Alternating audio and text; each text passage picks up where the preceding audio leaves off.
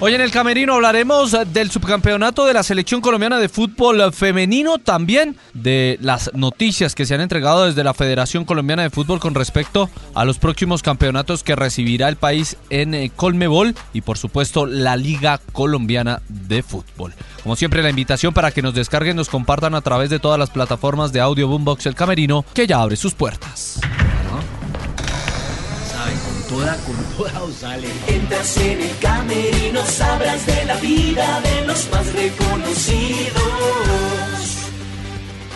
Feliz día, feliz tarde, feliz noche, bienvenidos. Estamos en este camerino de día lunes, comenzando semana, comenzando mes. Esperamos que les vaya mejor que en el mes de julio que terminó. Y para comenzar, el subcampeonato de la selección colombiana femenina de fútbol. El tercero en su historia, el primero que se lleva a cabo en nuestro país nuevamente una Olimpiada, después de Londres, después de Río, ahora llega París. Tercer campeonato del mundo de mayores, después de Canadá, después de Alemania, ahora llega Nueva Zelanda y Australia. Objetivos cumplidos en la parte deportiva.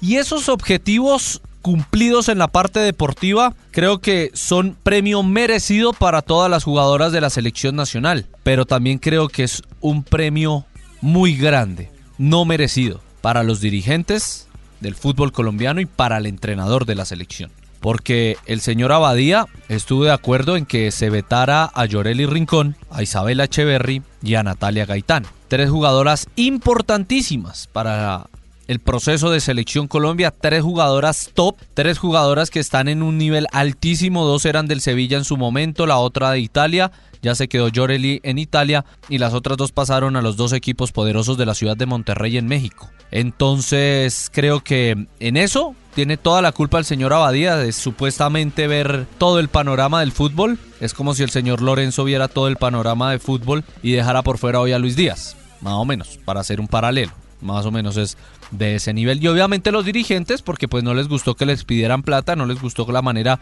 en que lo hicieron, cómo lo hicieron, y por eso tomaron la decisión de que esas mujeres, de esas jugadoras de fútbol, pues no tuvieran la oportunidad de volver a la selección Colombia y por eso me refiero que es un merecido premio para las elecciones, para las niñas de la selección de mayores, todo lo que consiguieron en la parte deportiva, pero es mucho premio el que les da la vida, el que les da el fútbol a estos dirigentes, porque al final Nelson Abadía, técnico de la selección, ¿nos llevó a Olímpicos? Sí. ¿Nos llevó al Mundial? Sí. ¿Nos llevó a la final? Sí. ¿Subcampeones? Sí bajo qué argumento lo va a poder sacar en la parte deportiva. Y lo mismo cuando hagan el inventario en el tema directivo. En la selección femenina, Mundial Sub-17 femenino, Mundial Sub-20 femenino, se tiene mayores se tiene Olímpicos, Copa América, entonces pues así va a ser muy difícil, entonces por eso que la vida también los premia a pesar de que muchas veces le han dado la espalda al fútbol femenino, esperamos tiempos mejores en el fútbol femenino por supuesto, que sea una muy buena preparación para la Copa del Mundo de Mayores, que le vaya bien a la Sub-20 donde va a estar Gisela Robledo, la niña Rodríguez, Gabriela Rodríguez y también Linda Caicedo de esta selección de mayores, dos de ellas en la Sub-17, una de ellas en la Sub-20 que comienza el próximo 10 de agosto ante Alemania en su participación en el Mundial de Costa Rica. Eso por el lado del fútbol femenino que quería hacer esa aclaración. No sé si estén o no de acuerdo, pero pues lo leemos con numeral el camerino. Si fue mucho premio para la dirigencia colombiana los resultados de la Copa América que se llevó a cabo.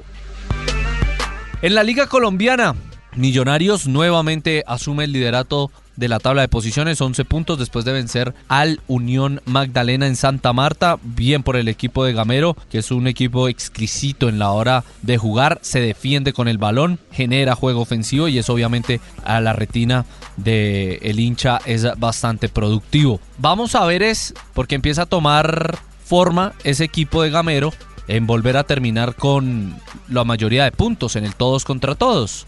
Y es algo que ya lo ha hecho varias veces y no ha servido para nada, porque el hincha de Millos lo que quiere es la estrella número 16. Entonces vamos a ver qué sucede con el profe Alberto Gamero, con Millonarios que pinta bastante, bastante bien.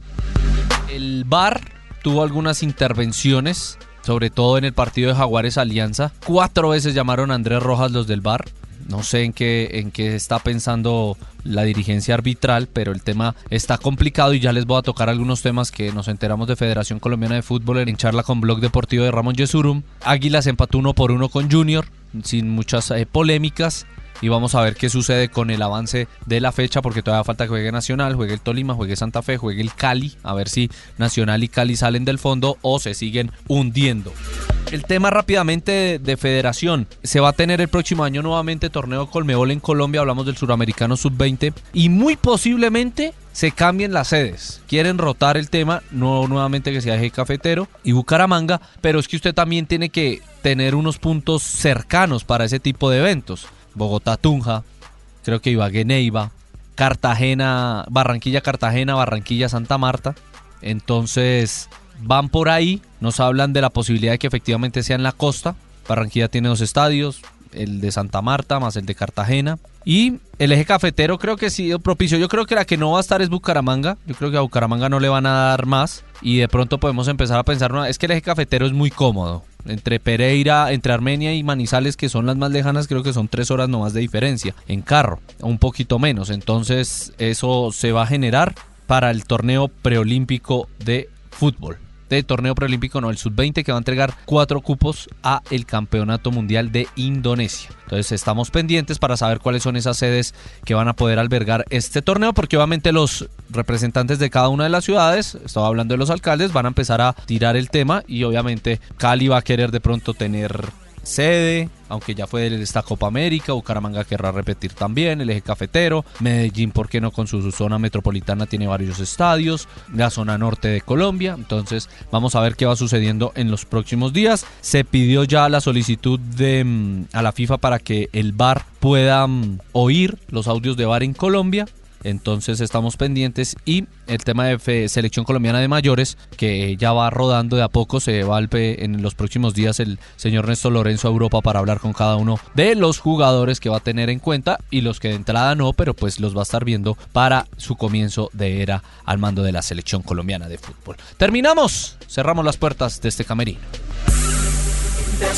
camerino sabrás de la vida de los más reconocidos